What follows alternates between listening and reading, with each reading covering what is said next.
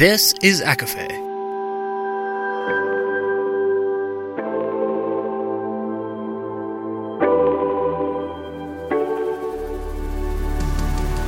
Laura Marie and Jessica Marie proudly present A Court of Fandoms and Exploration, a podcast.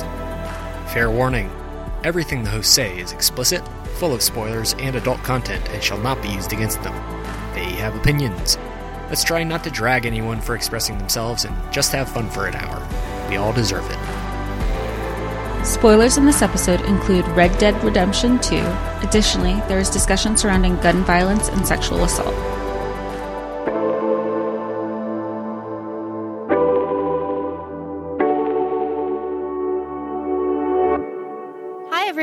Welcome to A Court of Fandoms and Exploration, your weekly deep dive into the YA literature and fandoms that we love. I'm Laura Marie, And I'm Jessica Marie. and today we are changing it up a bit.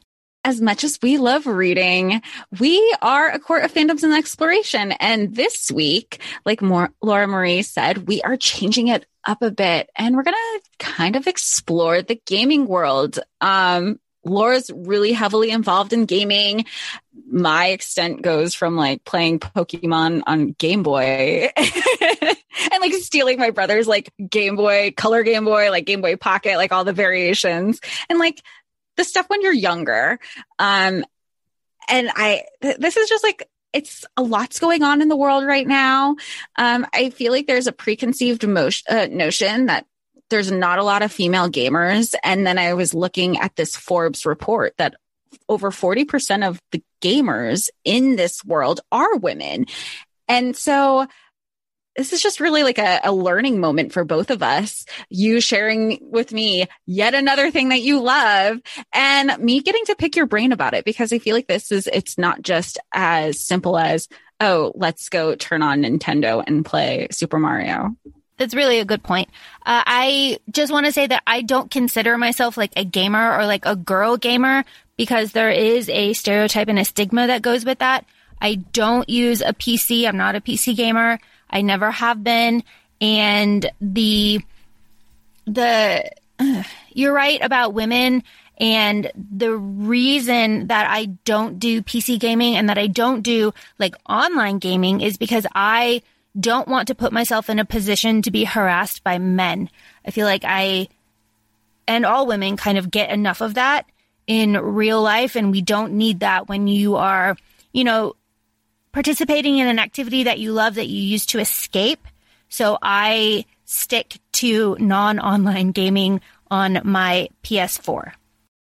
Oh, wait, that was going to be one of my questions because so often there is the harassment, the bullying, the set, like blatant open sexism that comes with being a female gamer online. And I remember with like when my ex would play Call of Duty or whatever it was when he was on Xbox Live, I'd be like, I want to play because I used to play Call of Duty even like with my brother when he was begging for, you know, begging for somebody to play with him. I said, like, we'll do like a co-op play kind of thing. I'll play with you. And it was fine because that Xbox Live component wasn't there yet.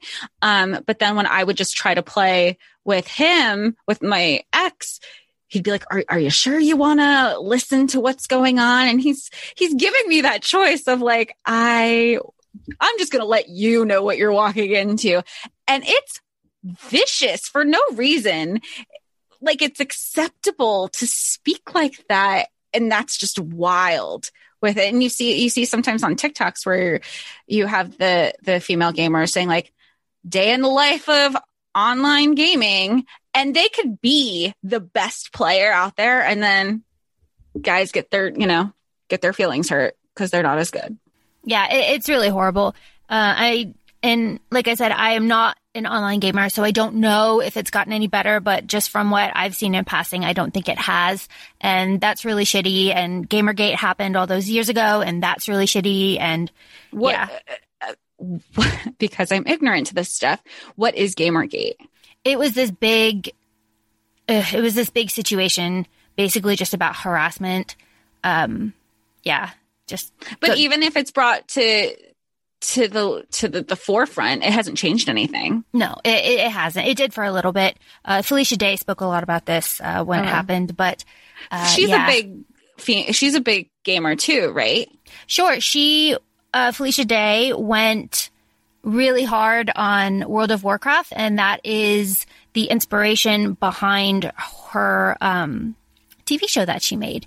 And World of Warcraft really got her through her like depression, and it helped her uh, reach out and have a community of people. And um, you know, you should watch the show because it's fucking fantastic. Her character's name is Codex. What's your background with gaming? Like, do you remember when you started? Who got you into it? Like, Oh yeah. Okay. This is fun. I've actually never shared this because like who cares? Nobody cares. Nobody's ever asked. But yeah, uh, I started playing video games with my dad and we played the SNES. So the first games that I played were like Mario and I remember playing uh, Super Mario World. That was the one. And I had it all. I had the game Genie. I had all the cheat codes. I had the books that help you through everything. I even, and this is going to date me, but I even ordered a Nintendo like medallion through their online like catalog thing. Not, not online. It was just a catalog. And, and I, I remember like the thing that I ordered, um, it was just like this stupid, stupid medallion. And you know, it takes, it took weeks back then, like weeks and weeks and weeks. And I got a phone call and, um, my mom was like, Laura, there's somebody on the phone for you. I was like, what? You know, I was a kid and it was this person from Nintendo and they were like, you know, you ordered this thing and we don't have it. So we're going to send you something else. And I was just like, what? Someone from Nintendo's talking to me. and like the fact that your mom was like, she's a kid. Like, what's the message? she's, they were like, we want to talk to the, we want to talk to Laura Marie. Uh, yeah, it, uh, so, so much fun. I had, um, at, so growing up, I had friends that lived across the street and they were older than me and they had the original Nintendo and I thought that was really cool because that's not the one I had. And they thought, oh, the you had the Super Nintendo. yeah, they, okay, they okay. had the original. So I thought theirs was really cool because it had all these games that I didn't have, and they liked to come over and play mine because it had all these games. Um, so, so yeah, the the SNES was really where I started. Started with Mario, but of course, um, I played the shit out of the Addams Family game for some reason. I don't know why. Um, it was really enjoyable. And then, of course, Mortal Kombat. I loved Mortal Kombat. I still love Mortal Kombat. I still play Mortal Kombat. And, um, and Street Fighter. And with Street Fighter, Street Fighter was very formative for me because I remember very clearly I went to my mom and I said, Mom, for Halloween, I want to dress up as Cammy. She goes, oh, okay, well, show me a picture of Cammy. And I showed her, and I Wait, showed how her. did we show pictures? Like, you just have to show the video game, right? No, so so the games come with a little book, like a little Oh, okay. booklet, and then it has like all of the characters, and then they have like a little background.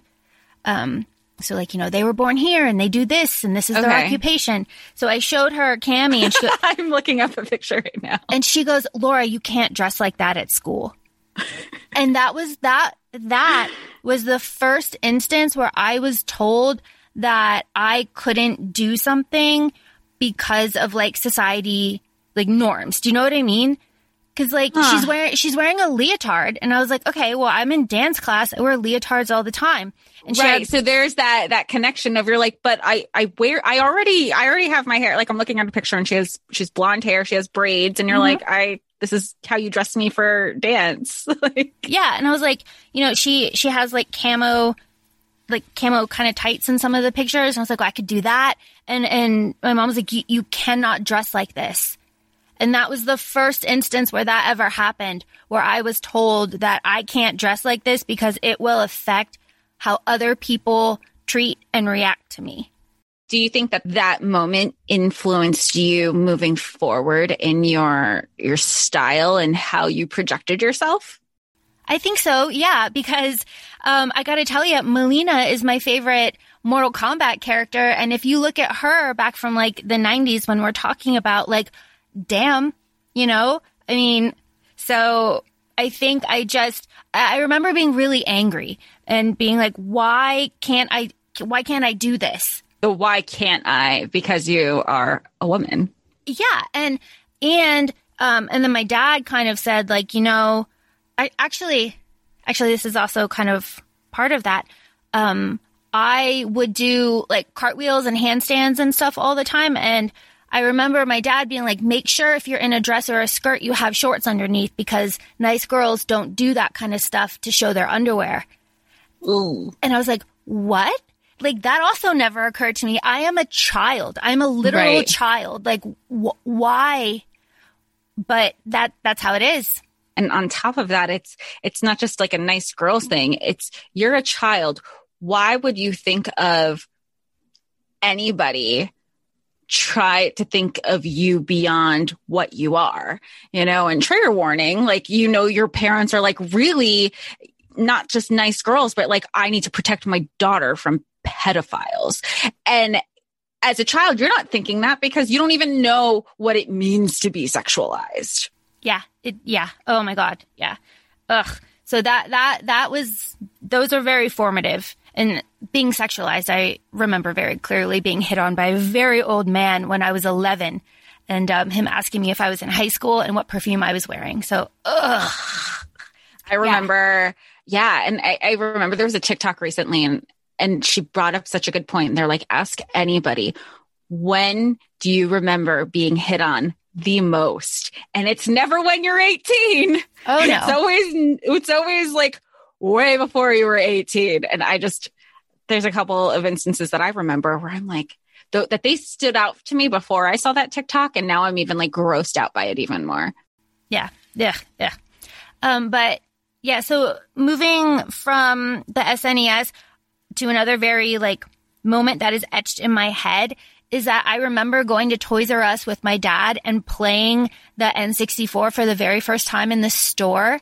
And I remember my dad being like, no, no, no, I want to play this. Like, this is so cool. And I remember being fascinated by like, um, like Mario and you could like stretch his face and like move his face around. You could do all these cool flips and everything like felt, I'm going to say it felt like 3D, but like that's not what I mean, but you kind of get like what I'm going for. Um, it was just, But I mean, in a way, N64, from what I remember, it was kind of the first quote unquote 3D game because I remember 007 GoldenEye, like you had to, like the layout was very 3D. First time I remember uh, you were the characters, like you were the POV, you know, there, or you had, there were different settings where you can like either take a step back and look at your character or you can be in POV with N64. Oh yeah, and GoldenEye is like this whole yeah. We love we love GoldenEye. Um, but yeah, so it, it was always something that I did with my dad, and then you know I remember the first time I played a game, and I remember knowing that it was a bad game. Okay. Uh, the first bad game I played was a Xena fighting game that my mom got me for Christmas. So it was like Mortal Kombat, but with way less interesting anything. And um, you just played like the character. So obviously I wanted to play Xena, and then you just fight everybody, and that's it, and it's over. And I remember being like, "This is so fucking boring. Like, why? why? Ew." Was there ever a game that you like that was a game you remember hating first?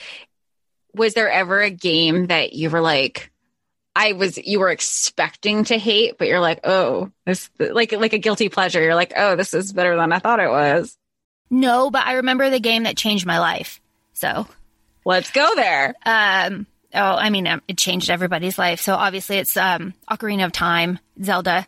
It was the it was the Oh. first it was the first open world RPG game I ever played, and I An RPG is role player game, yeah right? well, yeah So I'm just, you know the acronyms. I don't, and I, I loosely know them. So if anybody is deciding, hey, I want to listen to this episode, then like I'm going to press, break certain things. Down. Oh, and SNES is Super Nintendo Entertainment System. So yes back there.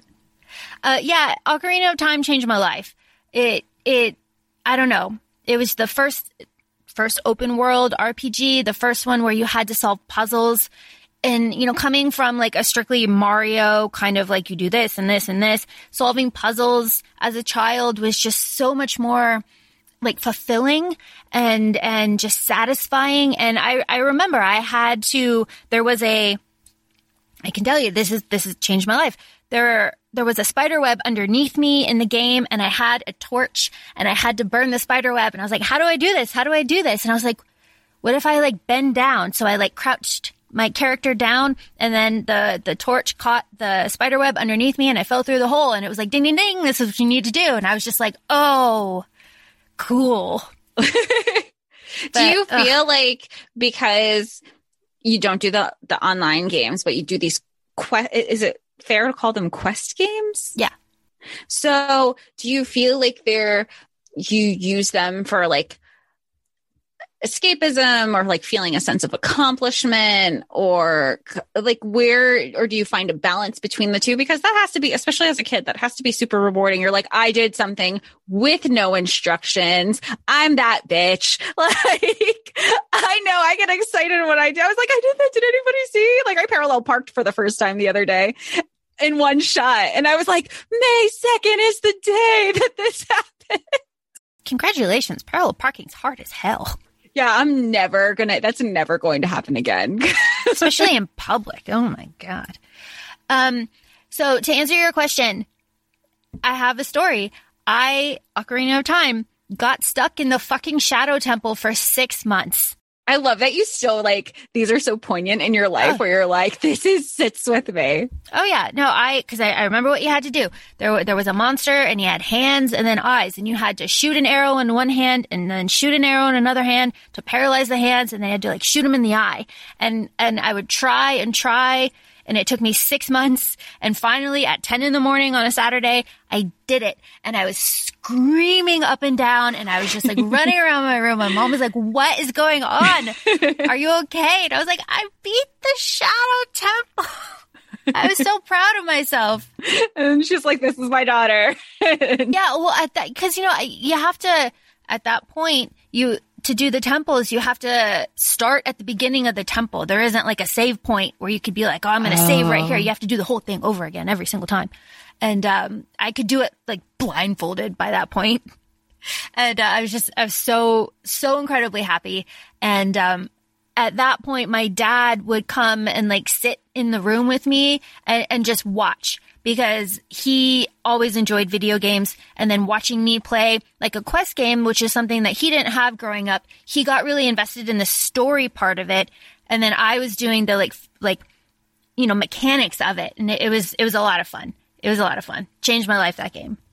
That's so fun. Like, and just to share that because some people, do you feel, I mean, I guess it, it varies from person to person, but do you, are you more about the, um, the journey of the game? Like, do you, do you like storylines? Do you prefer the action? Do you like when there is a, a marriage of both of those coming together? Like, what makes a good game good for you? Well, and this is kind of related to how we feel about audio audiobooks and narrators. Voice acting is really important in video games, and there are a lot that are complete shit. Um, there's an uh, I don't I don't even remember what console it's for, but there's an X Files game that our friend Rachel and I make fun of all the time because David Duchovny was just phoning it in, and uh, he has a very famous line where he's falling. He goes Scully. It's like David, come on, you try Wait, a little like he harder. actually did the voice mm-hmm. in the video game. yeah. And he's like following, and there's aliens. Scully. It's like, come on, David. You're a professional. but um, so yeah, voice acting is a really big part of it. Uh, Sam, editor Sam, just finished, and let me preface this by saying I am the type of girl that enjoys watching other people play video games. Oh, I've always enjoyed that. I, I don't know, whatever. Um, Sam just finished Red Dead Redemption 2. And when I tell you that I cried at the end of that game and I didn't want it to end because, because of the storyline. Because of the storyline. The storyline, you play, you play Arthur, uh, this, this wonderful character who, um, it's just really good. But he's fantastic, and the voice acting and everybody for Red Dead Redemption Two is just phenomenal. But uh, Arthur you play, and then Arthur, uh, ha- like halfway through the game, gets sick, and for the the like bottom half of the game, he's dying. So his character loses weight, and you have to feed him more, and then he passes out, and he coughs up blood, and like you really care for him, and then you slowly watch him die. And then even he, after caring for him, it's not like one of those, oh, I just need to feed. If I like, you know, when you have a choose your own ending, or if you're like, or with Tamagotchis, remember when you, if you, as long as you keep feeding them, they weren't going to die. So if you kept feeding this character or taking care of this character, the storyline was he was going to die even through you taking care of. Oh, that's so sad. It's so sad. And, and like how he dies is very noble and he has this whole change of heart and he doesn't want to be this like outlaw and he's trying to do good by everybody that he hurt before. It's just, it's beautiful. Absolutely stunning. And you know, when Arthur dies, you're just like, oh my God. Ugh. Uh, so I, I feel like story plays a, a good part. Voice acting also plays a really good part. Uh, I really enjoy that. Normally, the story doesn't, you know, it's like kind of secondary to me, but uh, Red Dead Redemption 2 and also Horizon Zero Dawn, absolutely fantastic storytelling. I loved it. Um, Horizon Zero Dawn has Lance Reddick in it, and he is fantastic. And and you, he's the type of actor where you recognize his voice. And I was like, is that him?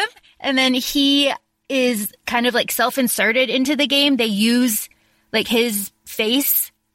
They don't put him as like he's a character, but it's just him, you know? And I was like, ah, I knew it. so I guess with that being said, it's fair to say that if like words are coming, like the story's coming up on the screen, you're not hitting A to skip it. Like that's me. I'm not, I, let me just get to the game. well, see, and I think it, that depends because in the Assassin's Creed games, I am just kind of like hitting A. It's like whatever, whatever, whatever, or X, X and O. Um, I, I don't really care. But in the Uncharted games with Nate Drake, oh my God, so good. And the Far Cry games and even the, um, uh, Bioshock, actually, now that I'm looking at it, I do like this story. Bioshock and Far Cry, The Last of Us also had a really good story. Oh, and Fallout. Yeah, Fallout, Far Cry, Horizon Zero Dawn, they're Uncharted, and Uncharted's a really interesting one because um, that's that's a movie coming out soon uh, with Tom oh. Holland, and it should have been Nathan Fillion, but you know they're cowards. I said what I said. Um, but wait, Nathan Fillion and Tom Holland are very drastic castings. Well, yeah, and that's because uh, the Uncharted games go from young Nate Drake to old Nate Drake. So why couldn't they just do both? Cowards, as I said. Uh, Nathan Fillion made a like a fan, like a per- he personally financed and made like a fan pitch film to give to studios saying like there's interest for this and I think it would be really good. And studios were like, yeah, you're right. We're going to go with Tom Holland though, cause you're too old. Even though he's, I don't know, I'm still bitter about it, but, um, the Uncharted games are fantastic. Nathan Fillion is such a good, like, he's just good at the roles that he plays you know, and whether that be fantasy sci-fi like in Firefly and Serenity or I, I, can't like I can't even think of the other stuff that he's in right now except from Rookie. I don't like watching. Castle. Anyway, Castle, thank you. Um he's good at the roles that he plays. Um that sucks that they were like, "Hey, thanks for the idea." We're yeah. going this guy. I mean, yeah. nothing, nothing against Tom Holland. Very nice. Mark Wahlberg's also going to be in it. Mark Wahlberg's going to be Sully, I'm pretty sure, um, which is good casting. But yes, okay. So yeah, story, story. Now that I'm looking at these games, is important. Uh, I guess just because the Assassin's Creed games are the ones that I've played most recently, I just don't really give a fuck about that story. Um, although Assassin's Creed Valhalla does have a more interesting story, in my opinion, than Assassin's Creed Origin or Odyssey. So when you when you go to choose your games, is it like with you with reading where you're like, I read what I want because I like it, um, or is it um, because you like it, not because it's trendy, not because, or do you play your games because like, oh, this new game is coming out, everybody's talking about it, I'm showing interest as well. Like, how does how do you determine what you want to play. I have a very specific set of parameters that a game has to meet before I start playing it. It has to have a significant amount of game time, so like 90, 100 plus hours. No, you know, no question. It has to It'll be, tell you how like I guess with like a book it'll say like with an audiobook it tells you how many hours it is. The games will do that too. Mm-hmm. Yeah. Oh. And then, and it gives you a percentage as well. It's like you're 56% complete, you're 60% complete, you know, so you have like a bar to kind of go through and you earn trophies as you go. I'm already overwhelmed. You're like, ooh, this is a lot. I mean, explains like for me, I've always played the party games, like, you know, like Super Mario Kart, the like Mario Party. Um, I love Guitar Hero. Like you, Smash to me, Yeah. yeah, like I like like and I again with like Guitar Hero you could also play by yourself too. Like I just like okay, I, I just wanted to do that for 3 minutes or I wanted to just like quick little quick little one-offs. This Oh, one yeah, time no. you let me borrow Mar some sort of Mario for the Wii because I got the Wii for Christmas and you're like, "Oh, you could borrow this." I could not get past a certain level where I was like Fuck this. I don't want to play video. And I have not turned the Wii on since because I was so mad. And I'm sure I'm not the only person with the same frustrations. And coming from somebody who is like very ambitious, I do not give up. It, I'm going to keep doing it until it's done. Video games is just not that for me. Well, And and, that's fair. That, that, yeah, that, that's totally fair. um, yeah. So yeah, there has to be a significant amount of gameplay. There has to be an open world format. It has to have, I prefer it to have some sort of magic, but I have, um, What's an open world format? Is that the type of world that it's based in? Uh, no, so that is the ability to go anywhere on the map. Like it's Oh. it's it's not it's not like a Mario where you um Can't get past a certain point unless you beat that area kind of thing. yeah, yeah. So you can travel anywhere on the map and you don't have to follow like your quest. Like you have a goal, right? But there, it's not timed. Like you can do it whenever. You can do all the side quests. So that's important to me. So open world where I'm not in like a linear, you know, A, B, C, D. I can do whatever. And that So there's multiple quests within the you have like the main objective, but then you might like skew on to like, oh, here's a dirt road I want to explore. Exactly. And that plays into my strategy of how I play, which is which is different and I'll get to. But uh, yeah, open world, lots of game time. I prefer magic, but it doesn't have to be magic. And it has to I'm gonna say it has to not suck. It has to work, is what it is.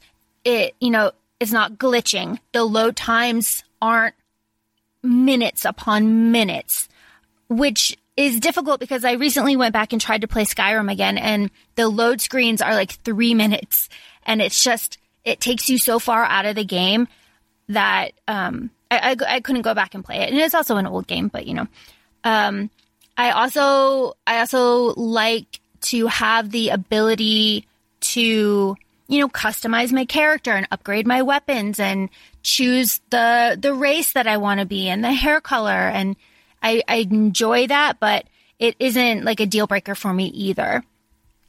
So yeah, yeah. So are all the games that and this is just assumption because of your quests, are they solely solo player games or are there ways that you can do the quest multiplayer? Like do you ever play with editor Sam, like any of your games together, or is it you're playing, he might watch you, or he's playing a game and you might watch him? Is there anything that you do, or are there games that you've ever said like this is going to be our game that we are going to like destroy destroy together?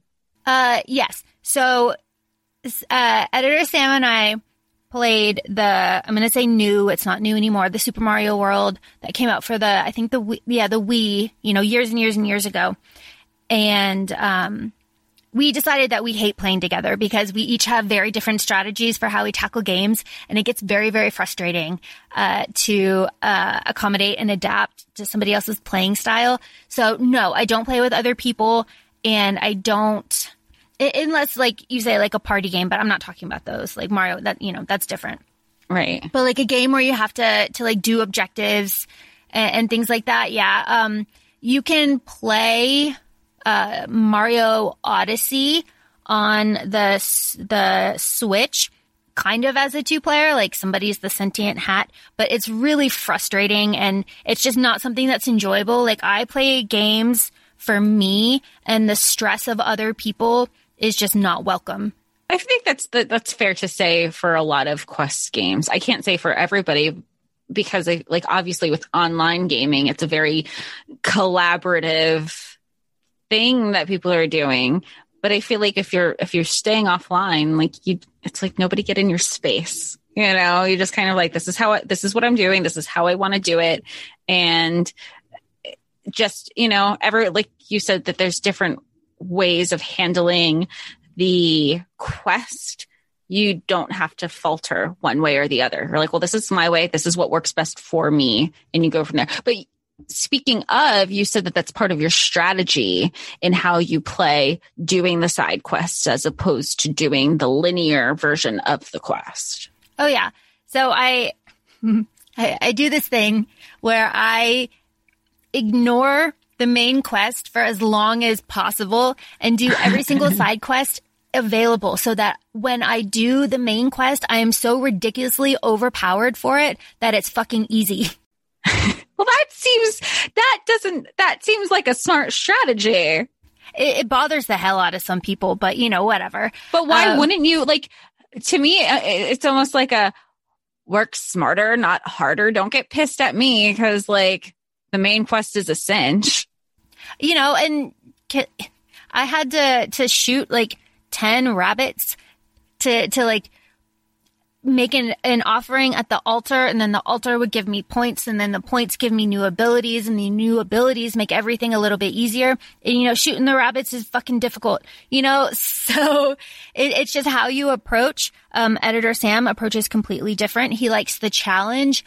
I like to just roam around and kind of just do whatever. It's like when we're like, let's go to Venice. And you're like, well, what do you want to do? And I was like, I just want to see the plaza. Then can we get lost? And you're like, yeah. okay, let's get lost. And Sam's yeah. like, Sam would be like, wait, but where are the museums? I want to go here. I want to look at this. And I was like, Meh, let's just yep. go to the streets. I remember Sam watched me play The Witcher 3 and he was like, what are you doing? Like, you're not, why are you collecting plants? I was like, cause I'm on the side quest. I'm not going to go to the village yet. I don't, I don't want that. So yeah, that that is that is my strategy. Do do every little thing you possibly can to be very overpowered for the main objective and then make it really easy for yourself because I'm not there to be stressed. Oh, that makes sense. Cuz like the whole the main quest is like what it's like when you're going to go again this is just what I know. Why would you go beat Bowser as little Mario? Like don't you want to be having like the fire flower to beat him or like you have all those extra points or even with Sonic, you know, with Mr. Robot or Roboto or whatever his name is. Like Robotnik. get all the thank you. Like don't you want all the coins because then you could keep collecting the more coins you have, the more you could prolong your life to be at that that I, I know these are very, very simple. this is all I know, Laura, bear with me. But it just seems like a smart strategy as well as extending the life of the game. Like, did you really just want to go from like point A to point B? And then you're like, okay, I'm done with the game. And we, that, that just doesn't seem that you get the full in, enjoyment out of it. Cause then it's just on to the next. Another part of my strategy is to find a weapon that I really like and then just upgrade that weapon until it's like god tier and then just use that. I also very much like poison on my weapons and uh, I hate fire because somehow I'm always on fire, even though I, I, I, it must be my playing style, but I like cover myself in like fireproof, like runes and armor, and I still am just always on fire. I'm always rolling to put myself out because I'm on fire.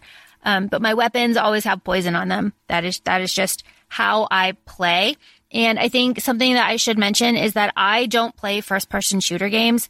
I don't like, uh, guns and I don't like shooting other people with guns in a video game setting. So that's, you know, Call of Duty, that's all the army games, uh, right. just, just cause, um, even Uncharted, but like, and, Wolfenstein, like, uh, yeah, you know, sometimes. So what uh, winds up being your weapon of choice that you don't use, you don't use like bow and arrows with like poison tips? Uh, yeah, uh, that's actually okay. a really good point that you brought up. So most of the games that I play are set in like a medieval type situation or a post apocalyptic situation. So guns like aren't a thing, which is nice. And it took me a really long time to be comfortable with stealth and using a bow and arrow, but now I love it. but the weapon of choice that I like is a scythe or a spear because I like to have distance when I'm fighting. I'm not a close quarters fight person.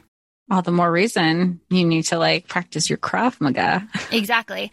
And uh, I also really like magic, but magic isn't like necessary. There's no magic in Horizon Zero Dawn, and that game is fucking rad.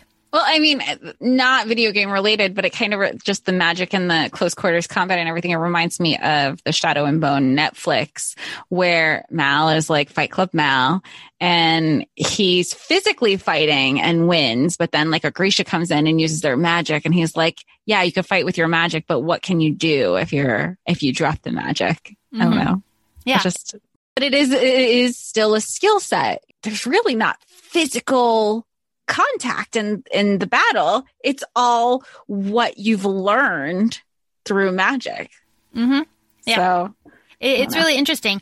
And i just like to point out like yes i play far cry and like yes i played wolfenstein and like yes there are guns in there but you know killing nazis is never a bad thing. So when there's nazis that i have to like kill in a video game it's like this is fine.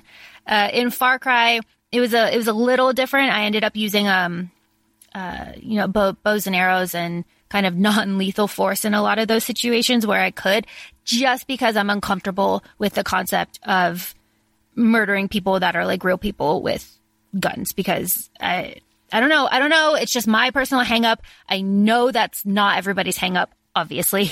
I mean, there's a lot to be said with video games. That's not the worst of them.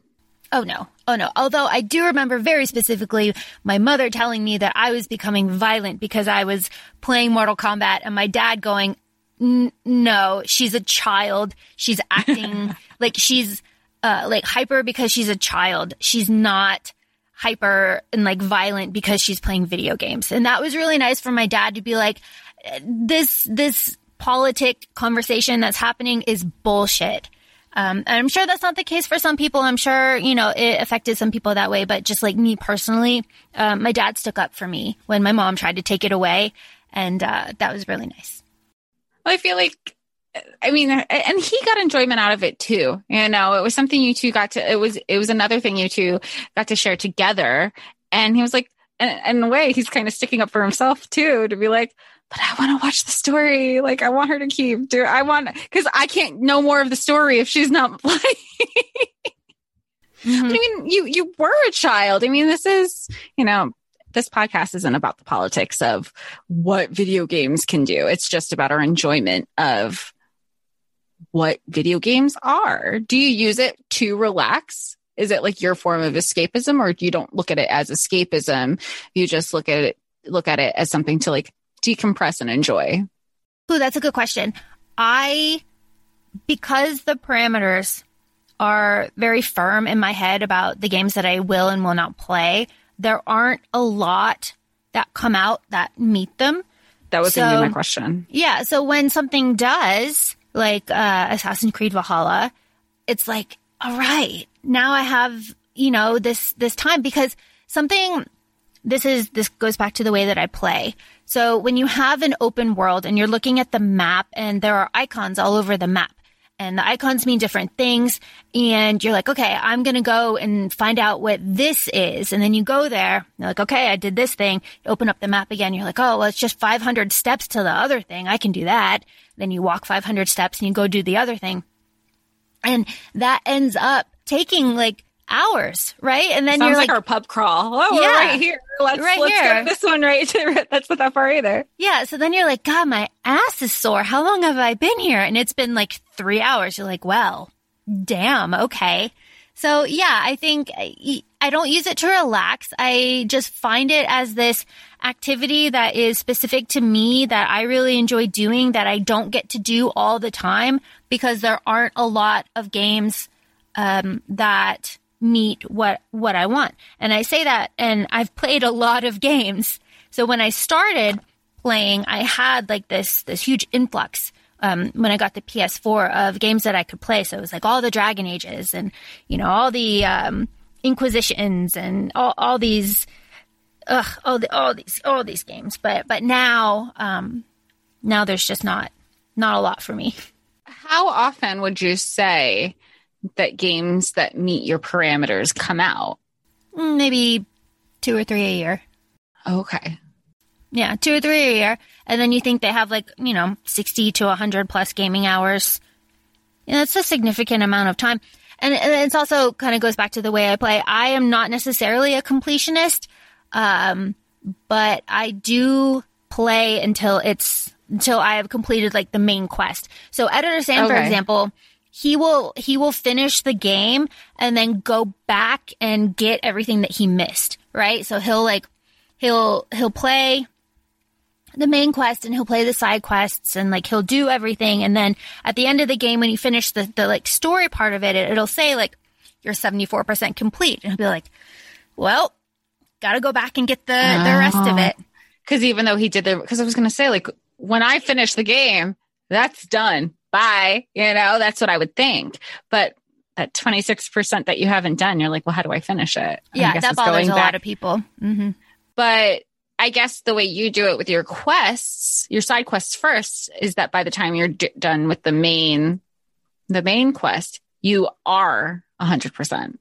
mostly mostly Okay. yeah i'm mostly done so sometimes like like the witcher 3 for example i there's a lot of stuff in the ocean that i had to go and like find and you have to like row out in your little boat and then dive down and hold your breath and like get and i had a lot of that to complete. And i was like this is stupid. It's repetitive. I'm not gonna like spend my time doing this like 90 times just to like get the treasure. Like i'm done with the game. Like Geralt we're done. So Right.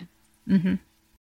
Do you ever replay games, like even if they're complete, like you've completed them hundred percent? Are there ever times you Um, go back? Uh, so I did try to go back to Skyrim because I, uh, editor Sam and I watched Monster Factory, which is a um, McElroy Brothers kind of production where they play video games and like try to make really hilarious characters and then like go through and they did Skyrim and they did it with a bunch of mods and it was hilarious. And I was like, okay, you know, I can go back and, and play Skyrim, but like I said, it was just too the loading times. It just took me all out of it. The only the only time that I go back and play a game is I'm not playing. It'll be I finish a game, I think it's really good. I tell Sam, I think you would really like this, and then I watch him play Okay. it. And I watch him play it his way. Has he ever played a game where, like, how you recommend things to me? Has he ever played a game and he's like, "Hey, I think you'd really like this," and you've been like, "Oh, okay," or is it just like very different, different parameters that you both have for your own gaming styles? Yeah, we're we're very very different. He doesn't really enjoy the Assassin's Creed games. He's a Far Cry. He likes Far Cry. He likes Wolfenstein. He likes um, Uncharted. He likes first person shooters. That that is his kind of genre, and that's not mine.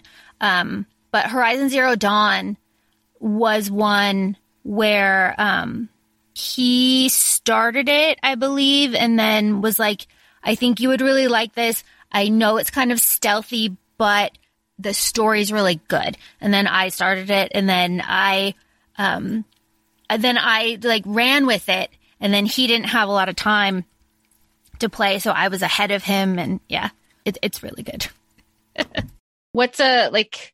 Do you have a game that you're looking forward to now that you know is being talked about, and you're just like waiting? No.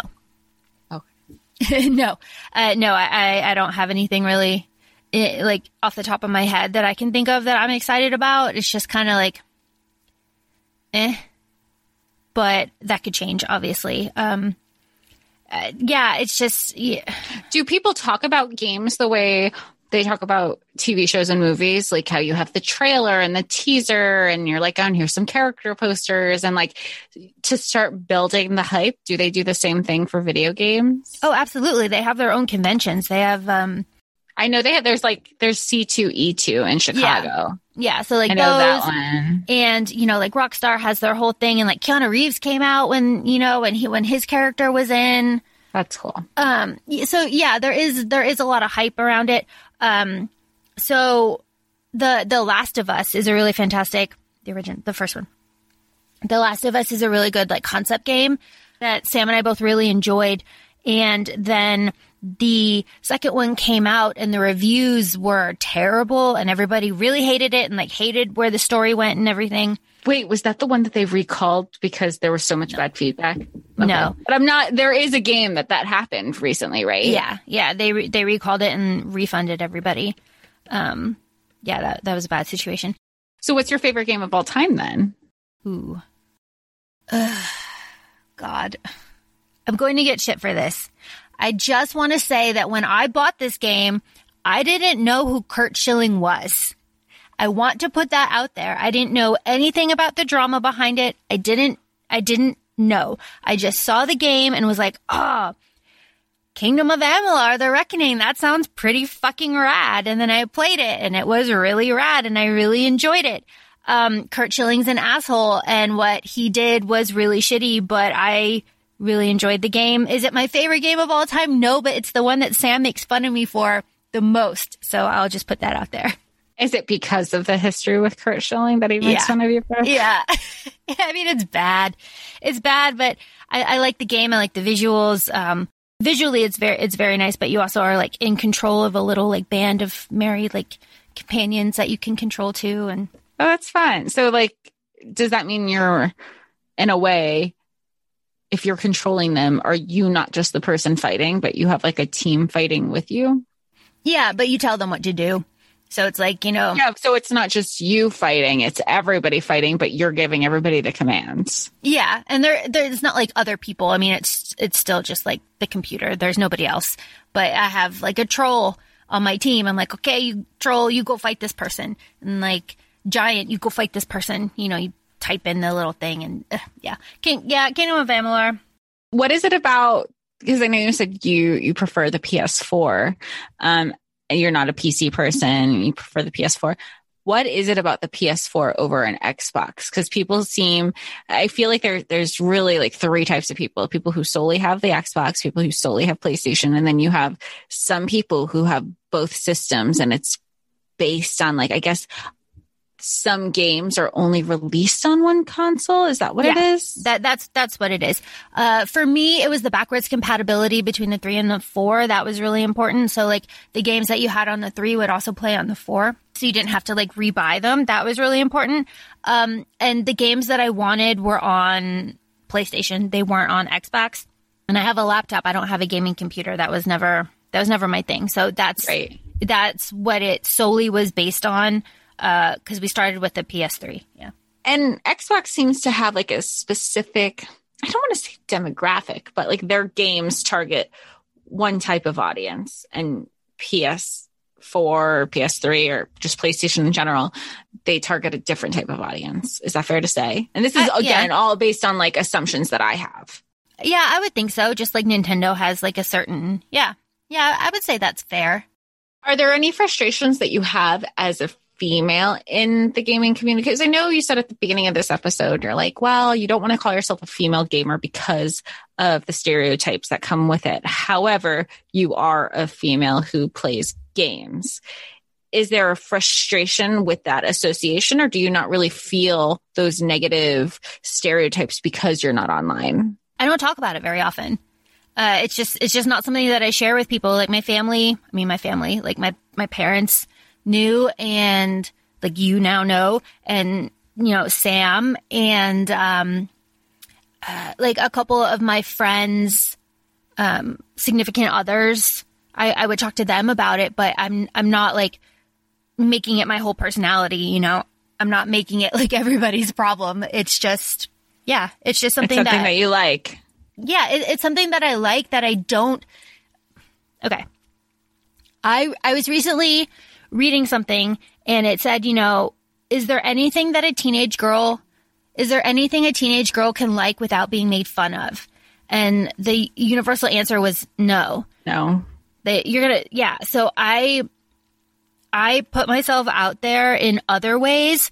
I don't need somebody like coming for me about this like small part of my life. You know what I mean? Like this this one little thing that I do for me that doesn't affect anybody at all. It's, you know, something I do in my own house that I don't share. I'm not online. I'm not like posting uh, like my stats and stuff. I'm not sharing it. So yeah.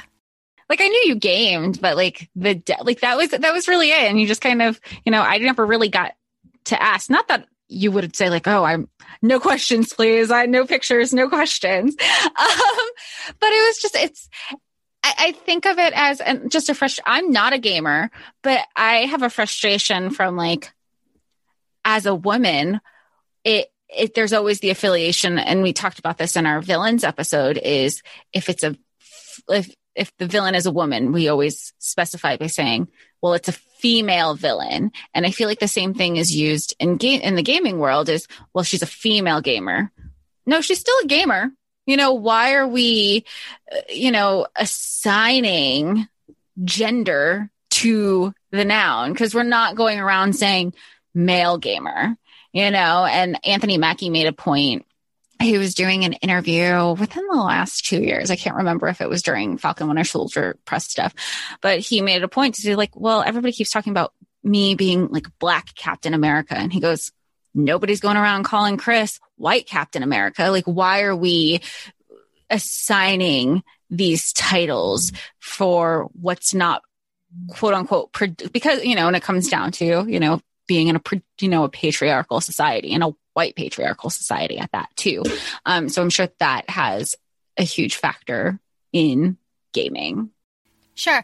And another kind of situation that j- just kind of popped in my head where you're talking about that is um, when uh, editor Sam and I moved from one place to another and we had to make a new group of friends. We obviously it's obviously very difficult for me to make friends just for lots of reasons. Uh, actually, I don't know what they are. I don't know what they are. I'm like, I don't know what they are. People just don't like me. Um, but we we had to make a, a whole new group of friends, and uh, something that Sam and I like to do in a group situation is like pull out the party games. And there was a mixed group, and they were over at our house, you know, boys and girls.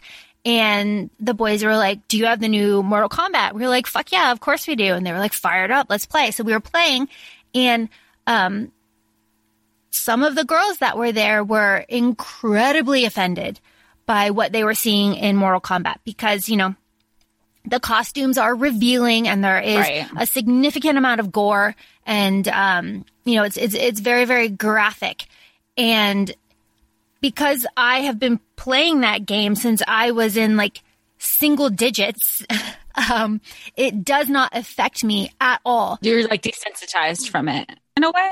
Yeah, it's a. It's a desensitization, but it's also they were offended at the women being half naked. And that's what they saw.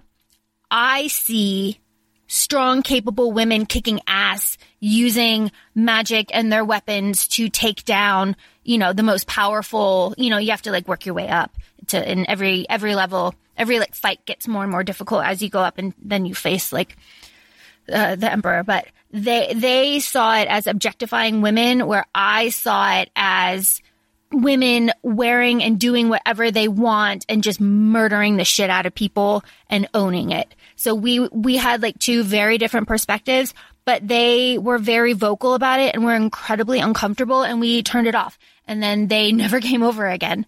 And they kind of um they as in the the the girls that yeah the, the, the, girls that were there. and they never hung out with me again.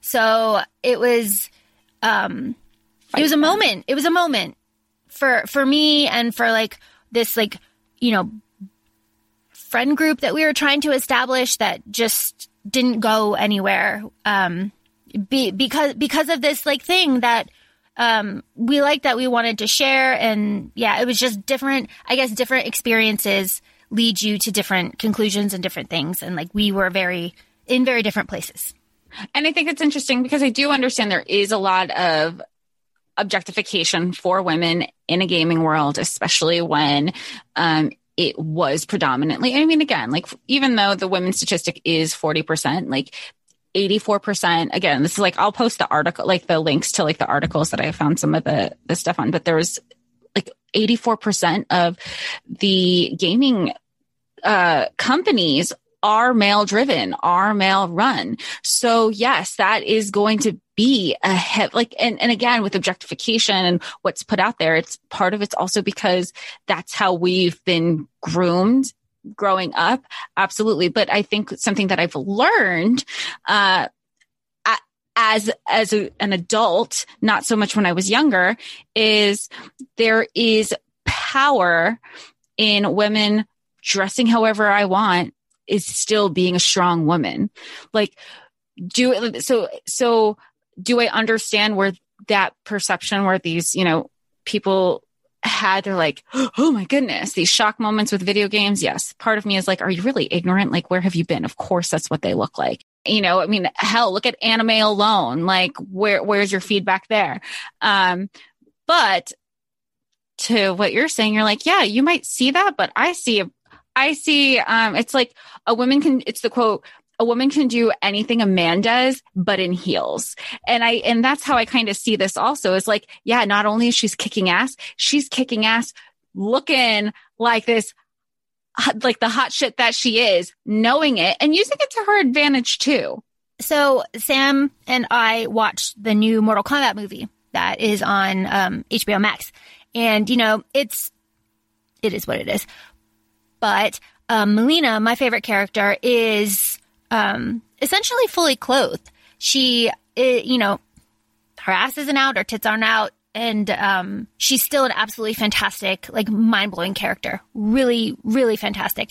So, you know, I think that might be kind of a societal shift where we like video game characters in movies before, you know, it was very much we know we know what it was. Well, you could say that even with Scarlet Witch, with like look at how her character was in the comics, and then when Lizzie signed on, they were like, "You, we will never have you in that. Don't worry. Just like look at the backstory." And then of course, WandaVision comes out, and at least like they poke fun of it at you know her comic book character however it's still very tasteful and now they have her in like strong like red leather like she is like you look at that and you're that that is badass. Like no matter what they have her in, I've always been a Scarlet Witch character. Like loved her before the show, loved her for a while. And so like it's really nice to see her get recognition, but it wasn't about like like you said there is that shift of like you can be powerful and wear whatever you want, no matter what you're in. Like, and that's kind of, that's how I see, even like when we read about Poppy or something, like she has her dress up to her thighs, her, th- her thigh sheath is showing, but she's, you fucked up. Like if you cross her path, like you're done. Oh yeah. Yeah. And I think there, there's such a, I don't know, strong women in video games it is difficult because a lot of the times as, as like we're kind of saying like the the powerful armor for a, a woman is like a bikini but for a man it's like a you know head to toe full armor. Where you know it, it it's just it's just different but um you know hopefully that that will change. Um and but that yeah. doesn't make you play any less. No no not at all. And like in a post-apocalyptic world i'm not I'm not worried that she's in like a fur bikini, like whatever, because you know that that might be how you start, but like as you progress, you can customize your character, so you can stay like that if you want to, or you don't have to. Um, so I think that customization is also really important, and I like that that has become very prominent in games that you can you have a lot of leeway in how you present yourself. And is that part also part like like if you gain coins, if you you you complete this mission, this mission opens up. You know, now you have a, a fur coat to keep you warm, and the, like you have access to certain things too, right? Yeah. So in Assassin's Creed Valhalla, uh, I can once I get to like certain towns and like do certain things, I can change my tattoos, I can change my hairstyle, I can change, you know, how I kind of carry myself. Um, and I, and I think that's really important and it, and it makes it very uh, personal to yourself because you're putting a lot of yourself into your character. And Felicia Day speaks a lot about this. I feel like you and her could have a good episode together, just like just to talk about gaming in general, because she's online. I think she's openly said that she's online. She might have even like hosted it, but it just, when you have two smart people talk about this subject, you know, there is a depth to to video games and it's not just the stereotype of, oh, I live in my parents' basement and I game my whole life away. I mean, I have visited Felicia Day's Animal Crossing Island, so there is that.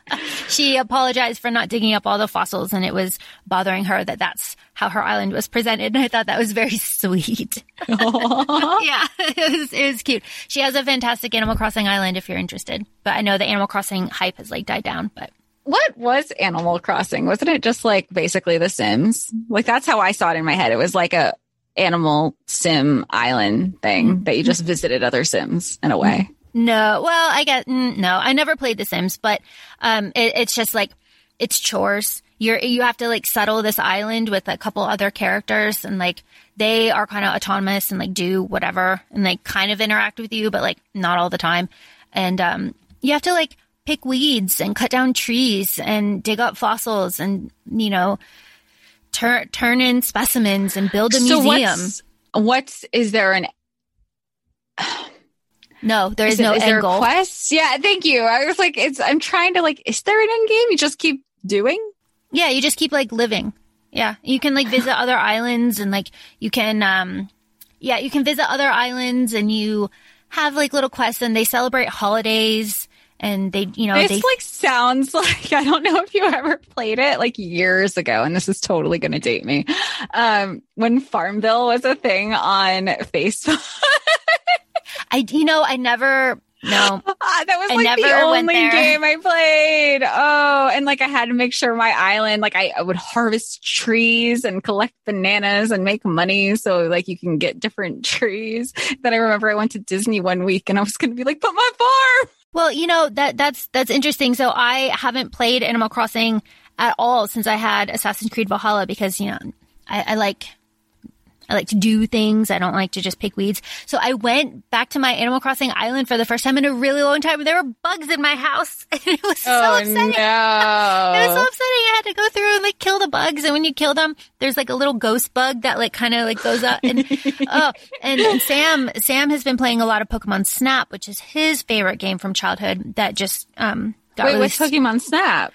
It's not Pokemon Go, right? It's no, different from that. Pokemon Snap you will love this. It is very much Sam. You're, you're, you have like quests and objectives and you have to take pictures of Pokemon.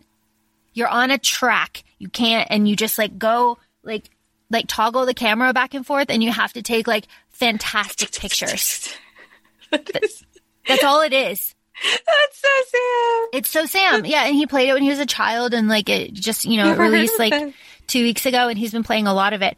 Um, so he hadn't been to our Animal Crossing island either. And I, uh, just like randomly went just to see, and we had such tall weeds everywhere. I was so Are you guys on an island together? Because I know you said multiple people, so you like tend your island together. Yeah. So he he's but- like the the like main person on the island, and I'm just like a resident there. Can um, you help him take care of his island since oh, he's yeah. the main person? Oh, okay. Yeah, he's the one that like builds the bridges and like builds the the like things, but like I I live to create chaos, so I go and like move everything 2 inches to the left and um uh d- dig holes and like plant instead of like instead of having holes with money or fossils in it, I'll like put a flower in it just to piss him off and it, yeah, I just do, I just do little things to create chaos. I like the two, the two inches to the left. Just like this, this looks weird. well, he doesn't, he doesn't notice it until it's, it's been like a foot. Then he's like, wait, this is different. And it's very funny. Do like two inches, like I'll do two inches today and then I'll mm-hmm. do two inches again. Yeah. Yeah. and then he'd be like, what? Yeah. But yeah, Animal Crossing was really good in the beginning of the um, pandemic because it, it helped um it's very calming, right? There's no consequences. The the worst thing that can happen is that you get stung by a tarantula or stung by a wasp and pass out and then wake up again with no consequence. So it was very relaxing. Well, and I just remember like at the beginning of the pandemic, I mean, you had people, you, you, still have people who consistently play Animal Crossing, but there was a resurgence of it. I mean, with a lot of things during the pandemic, because you're like, you know what, I'm going to use this time to do this, or I'm, I'm just, I need to do something, especially when so many people were just either let go or furloughed and we're just like, well, let, let's just go with it. This is the first time I've had summer break since I was 18. Right. And 17, 16, whatever. There's something to say that, you know, we all kind of reverted back to our middle school self during this time and kind of rediscovered our love for everything. And I think that, you know, you, you could say that for anything, but, um, it's been, it's been an interesting time. But I feel like with that reflection, there's either, I, I don't know if it's going back to that middle school self and rediscover, I don't know if it's a rediscovering or like allowing ourselves to enjoy the things that maybe through as we got older, we were it was groomed out of us that we weren't allowed to enjoy it anymore because and now it's socially acceptable. It's either socially acceptable to enjoy that stuff or we just don't give a fuck anymore. Like I'm going to like what I'm going to like. Um, and we get to like it with money. Like we don't have to ask our parents, like, I really want this shirt or I really want this thing. Now it's like, Hey, what else should I get? It's so right. Oh, oh, this has been really fun.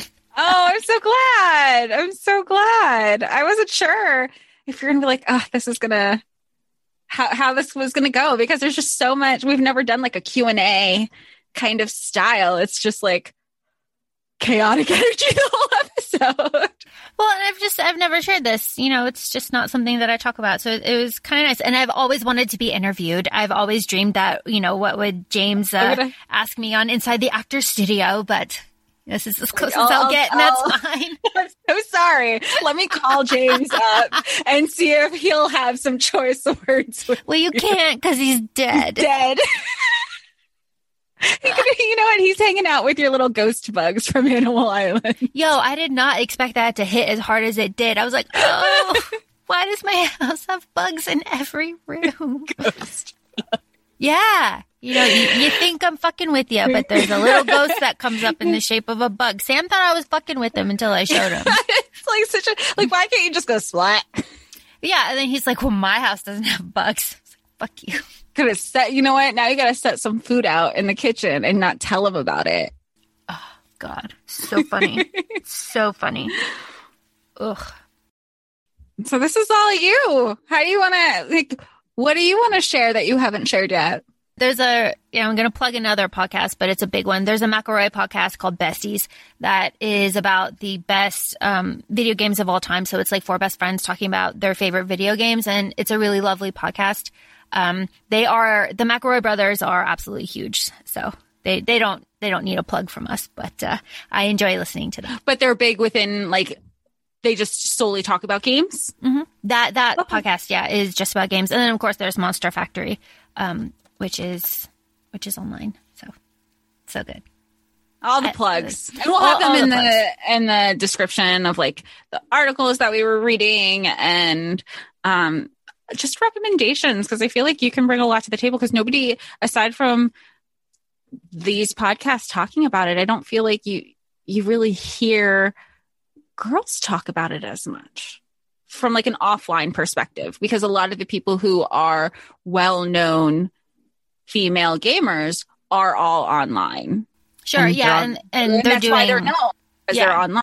yeah, and they're doing their Twitch stuff, and you know, God, more power to them. Honestly, I bow before them to put themselves out there, and Right. Wow. And like to be, cause uh, I, don't watch me on Twitch. If I played a video game, I'd just be dying all the time. There were times where I would play with my brother and I just didn't want to play anymore. So I would throw, I would stand in a corner and throw a bomb at myself. So I'd have to have like a respawn in the Halo. And he gets so pissed at me. He's like, I want to play the game. And I was like, oh, sorry, I got to respawn. And like, depending on where you are in the game, the more you, you die, the longer your respawn was. And he'd kick me out of the room. Oh yeah, oh gosh, um, I- I'm trying to I'm trying to think. Like we have the we have the Switch.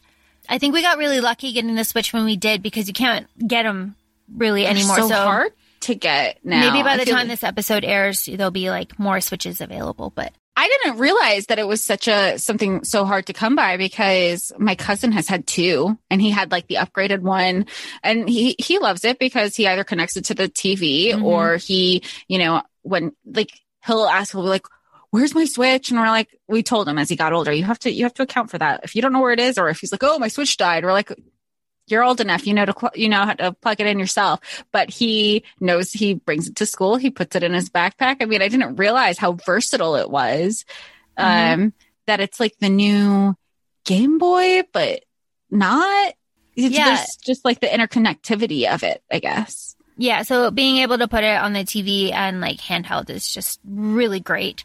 Um, and unique and just, just fantastic. And I have to say that Zelda Breath of the Wild for Switch is so much fucking harder than it needs to be. Oh my God. Those puzzles don't need to be so difficult. it's all hard to me. I'm like, it's just, it's difficult. But if you like a challenge, I feel like gaming is definitely something to, an avenue to explore because as we've learned, if you guys have been following on our podcast, you don't know what you do or don't like unless you try it. Sure. And you know, some people do, you know, crossword puzzles to to keep their brain active. You know, there's a lot of activities that we can do. I think there's something to be said for video games that uh, force you to have like um, critical thinking skills and like spatial, you know, like all that stuff. Um, I think it's something that can be used maybe in the future.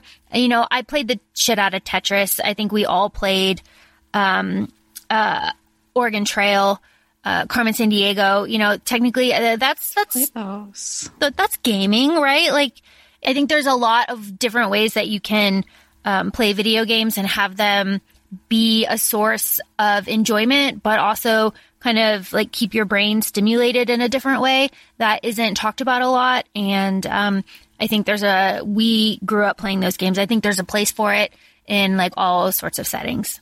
I guess that really concludes our episode this week. Keep following us, keep reading. Um, you know, we're on TikTok, ACOFAE Laura and ACOFAE Jessica. We're on Instagram. We're going to keep up with different raffles based on different mile markers. Thank you for listening. Thank you for continuing to just be a part of this journey.